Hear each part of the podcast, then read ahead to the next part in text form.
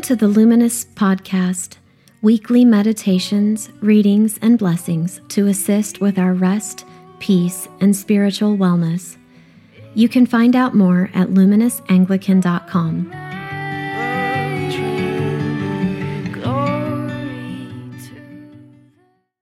Let us pray.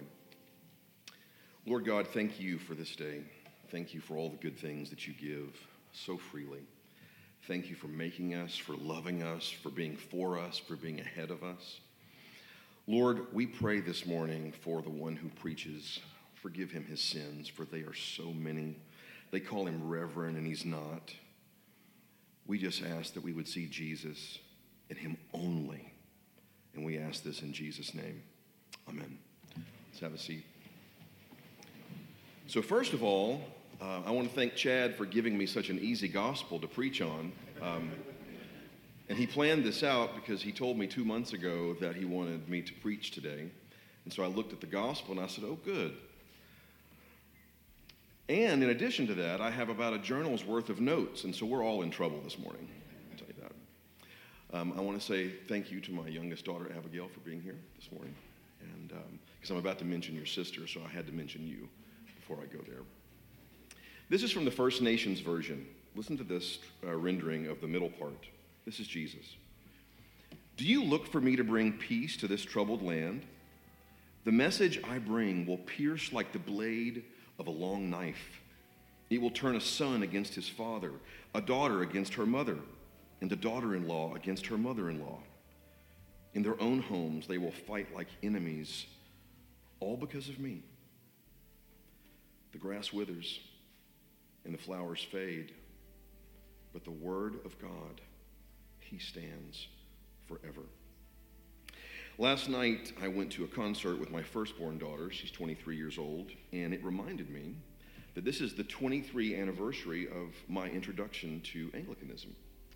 She was three years old, and we visited Holy Cross Church, which is right down the road, which is where I was ordained priest. We went to a Eucharist service, and um, it was one of the most beautiful and breathtaking things I had ever seen in my life. But what was most provocative to me is in the middle of the week, my three year old daughter said, Dad, are we going to are we going to go back to the beautiful place? Are we going to go back to the beautiful church? There's so many things to love about this ethos. We all love the beauty, we love the mystery, the reverence, bowing at the name of Jesus, kissing the words of Jesus in the gospel, standing for the gospel, honoring the words of Jesus above all others. I want to come back to this. How many of you have seen the movie The Sandlot? I hope all of you have seen it. The Sandlot to me is kind of a parable of my view of God growing up. Yes. So it's a great baseball movie. I love baseball. Sorry about the Reds. I see that they finally lost. Uh, but what a run they had. So we're going to celebrate with you. But the Sandlot, this group of kids who play baseball, and oftentimes they hit the ball over into this neighboring yard where stories of this man and this beast who eats animals and destroys young children are there.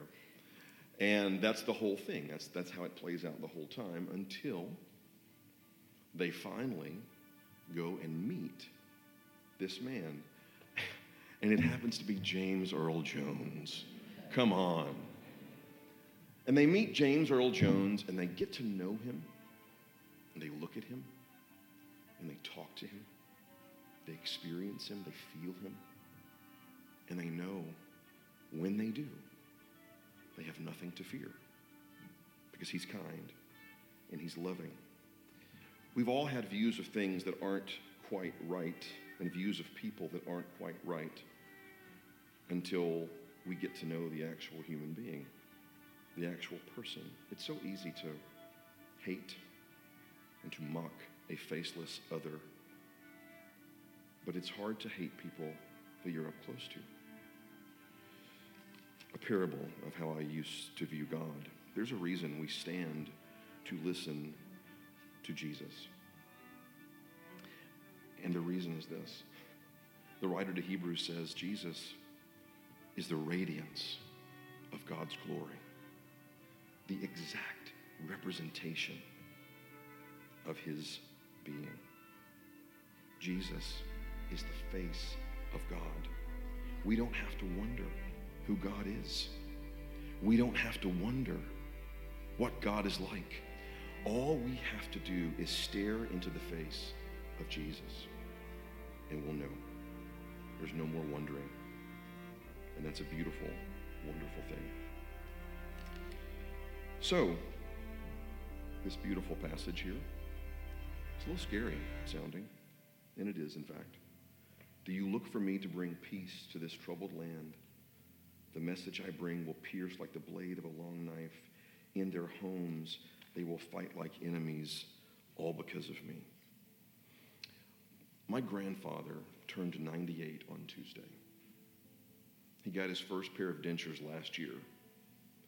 I called him on his birthday because he's my hero, and he was walking from his room down to the mess hall where apparently he was going to be met with a lot of women, he told me. And without a filter these days, he said, You know, son, I love women. And my mom, my mom was behind him. It was a FaceTime call, and she was going, I don't know. But my grandfather, my grandmother raised me. He's a Southern Baptist preacher, and really the best man I know. I, I can remember walking into his back room and him sitting on a little folded chair in their tiny house, and his Bible would be open and tears would be coming down his eyes. One of those times I said, What are you reading about? And he was reading the story of Isaac and Abraham and the sacrifice. And, and I would just end up sitting at his feet because he had already been bitten by the love of God. And once you've tasted a little bit, you can't untaste it. And it ends up bleeding into everything. And that's my grandfather. But I want to tell you a story. I didn't know it at the time, but this became a defining story for me. Remember Kmart? I love Kmart. Kmart used to be everything where we lived. You got your medicine from there, you got all your stuff from there, you got your pretzels and your popcorn from there. You got your car fixed there. And I love the smell of the of, of the auto shop. And there was a door from the auto shop into the store, and it would lead into this brightness. Well, it was December, and they had just put the Christmas trees out, and I was eight years old. And Paul was having his car fixed, and he did not leave the auto shop. He wanted to watch them do it. And he wanted to get to know them. And he wanted to make sure they had all accepted Jesus Christ as their personal Savior before they left. And I knew this was what was going to happen, so I asked him if I could did. I was already enamored with Christmas. I still am. John Mays. I'll explain that maybe. Maybe I won't. But I walked in, and the Christmas trees were there, resplendent and beautiful, and I saw this little bucket. And in this bucket were cassettes. I meant to bring this cassette this morning, but I forgot. And there was a there was a cassette there, and there was a sweet man's face on the front. I'd never heard of him before. His name was Bing Crosby. And the name of the record is Christmas with Bing. And it was $3.99. So I went out to the auto shop where my grandfather was. And I said, Paul, and I described the whole thing to him. And he said, Well, son, would you like to have it? So he wanted me to ask. And I said, Yes, sir. And so he pulled a $5 bill out of his wallet that was so huge. What did they put in those wallets? It was about four inches thick. But he pulled a $5 bill out, and I went through the checkouts and I bought Christmas with Bing. And on the way home, we put it in. And the first song was Said the night wind to a little lamb, Do you see what I see?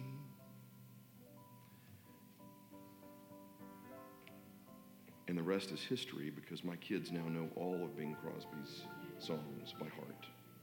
And they wouldn't have a Christmas without Bing Crosby. Why do I tell this story? I didn't know it at the time, but that scene I just described to you was a defining story moment in my life. I had no idea.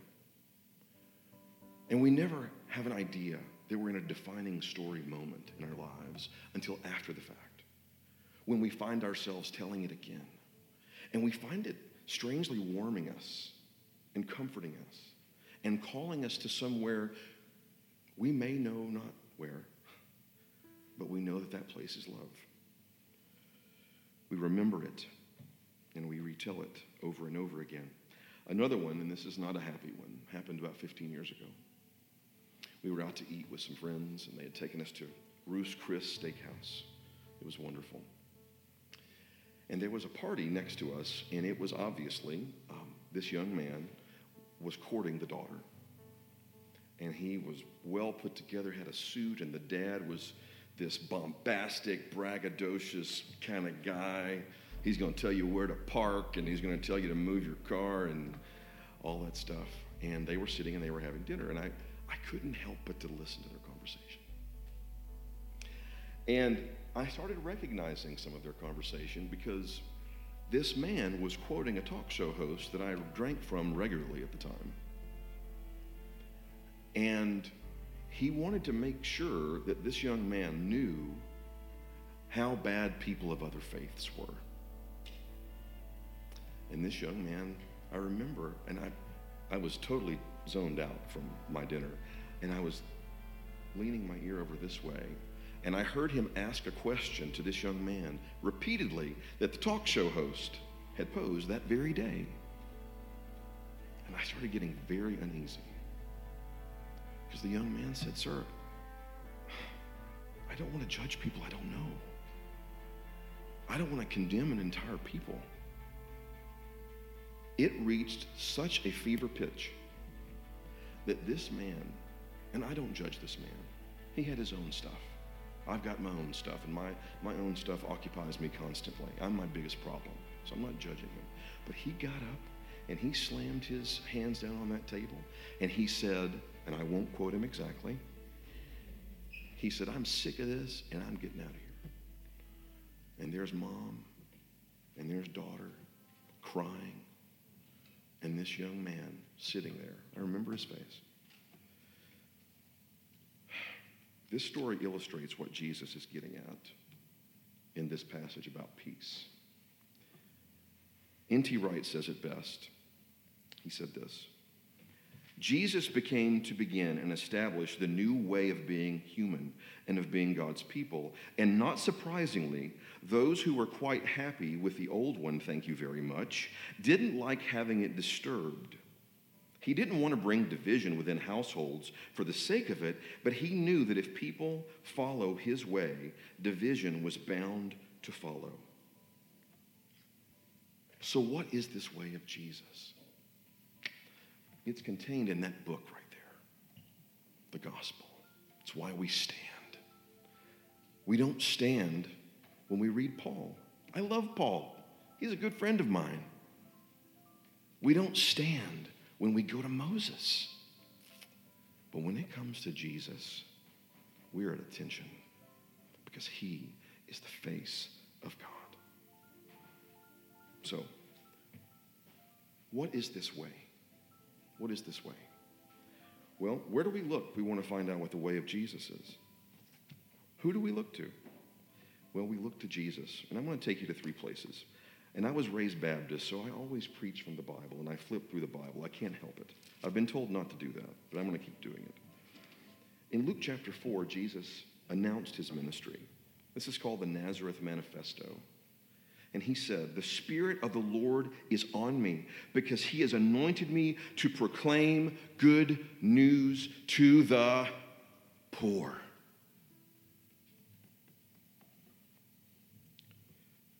He sent me to proclaim freedom for the prisoner, recovery of sight for the blind, to set the oppressed free, and to proclaim the year of Jubilee where all debts would be forgiven and all slaves would be set free. That would be so costly, wouldn't it? But that's Jesus, the face of God, the Word of God. And then we can look at the Sermon on the Mount. I like to call that his inaugural address. Blessed are the merciful. Blessed are the peacemakers. Love your enemies and pray for those who persecute you. Do not judge. Or maybe his last will and testament. Matthew chapter 25. Matthew chapter 25 is a story that had been heard and recognized, and Jesus loved to take those stories and flip them on their heads. Because when he starts this, if I can, if I can get there, there it is. When he starts this, it starts like this. When the Son of Man comes in his glory, and all the angels are with him, he will sit on his glorious throne.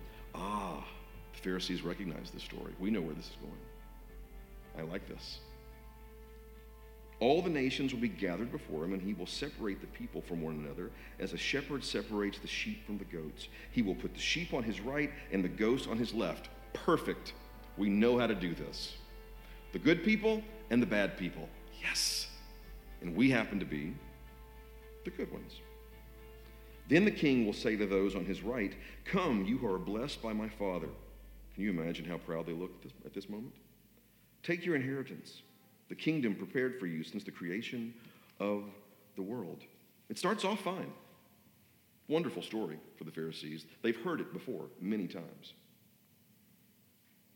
Because, hey, um, we're the good guys. We, we vote the right way. We have the right heritage. We, we belong to the right clubs. We look good and smell good, and everyone knows it. We even say Merry Christmas. And then Jesus does the unthinkable. For I was hungry, and you gave me food.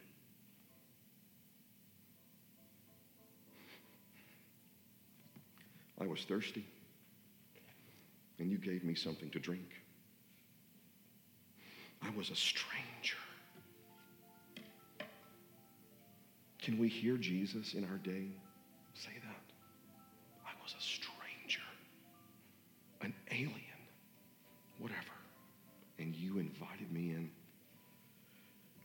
I needed clothes, and you clothed me. I was sick, and you looked after me. I was in prison, and you came to visit me. And all of a sudden, look, listen to this shift. Then the righteous will answer him, uh, Lord, what are you talking about? This isn't how this story goes. When did we see you hungry and feed you? Or thirsty and give you something to drink? When did we see you a stranger and invite you in? Or needing clothes and clothe you? When did we see you sick or in prison and go to visit you? Then the king will reply, Truly I tell you, whatever you did for one of the least brothers and sisters of mine, you did for me. Jesus said, I am the way, truth, and the life. And no one comes to the Father except through my way. His way is the way he treated people and loved people and engaged people and poured out his life for people. His truth is the truth of the gospel that we revere and honor. His life is the one that he gave and and continues to do so. Paul says, I fill up in my own flesh what is lacking in regard to Christ's sufferings. That's the way, the truth, and the life. We turned it into you got to wear the right jacket to get in the club. That is not what Jesus is talking about. It is far bigger, it's everything. He is everything. My dear friends,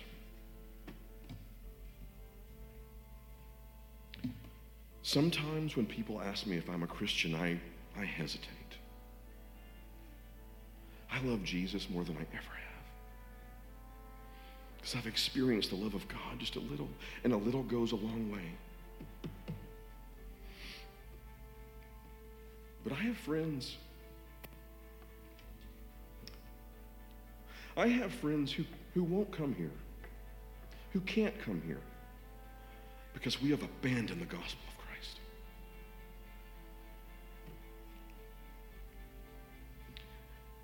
But Father Chad, I want to tell you something. As I sit here, when I can be here, I'm encouraged because this house the gospel lives here. The love of God lives here. Kindness, mercy, charity, openness, hearing, it lives here. And you know who I want to live here? Everyone. Everyone. Because Jesus came for everyone. That, my dear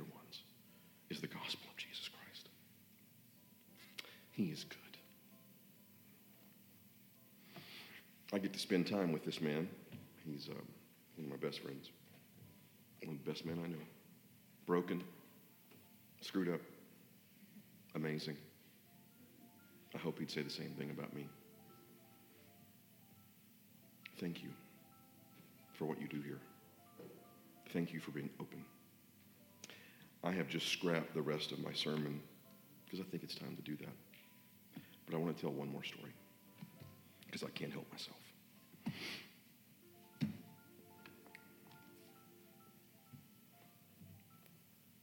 Weeks ago, a couple months ago now, there was a shooting in Nashville. You heard of it?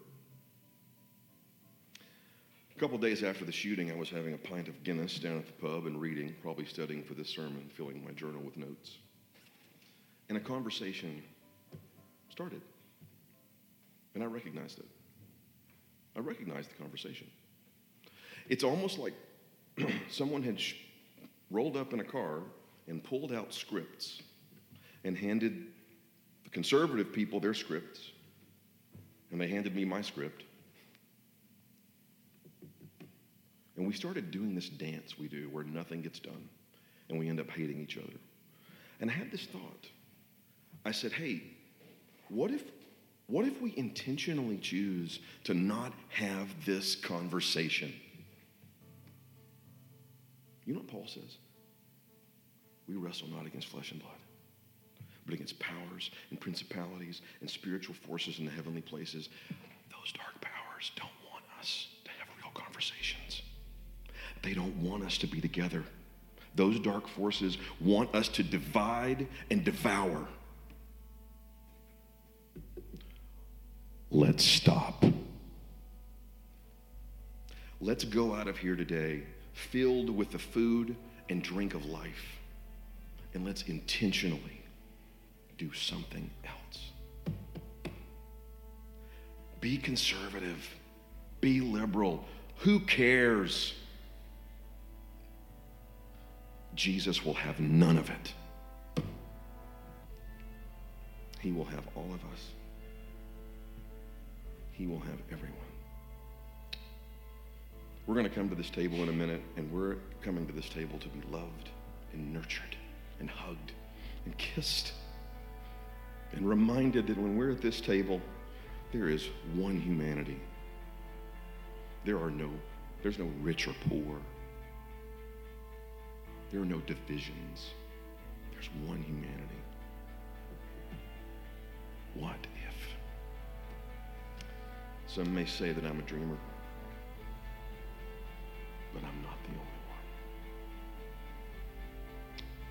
the Father, and the Son, and the Holy Spirit. Amen. If you would like more information or ways to be a part of Luminous, please go to luminousAnglican.com. Peace be with you.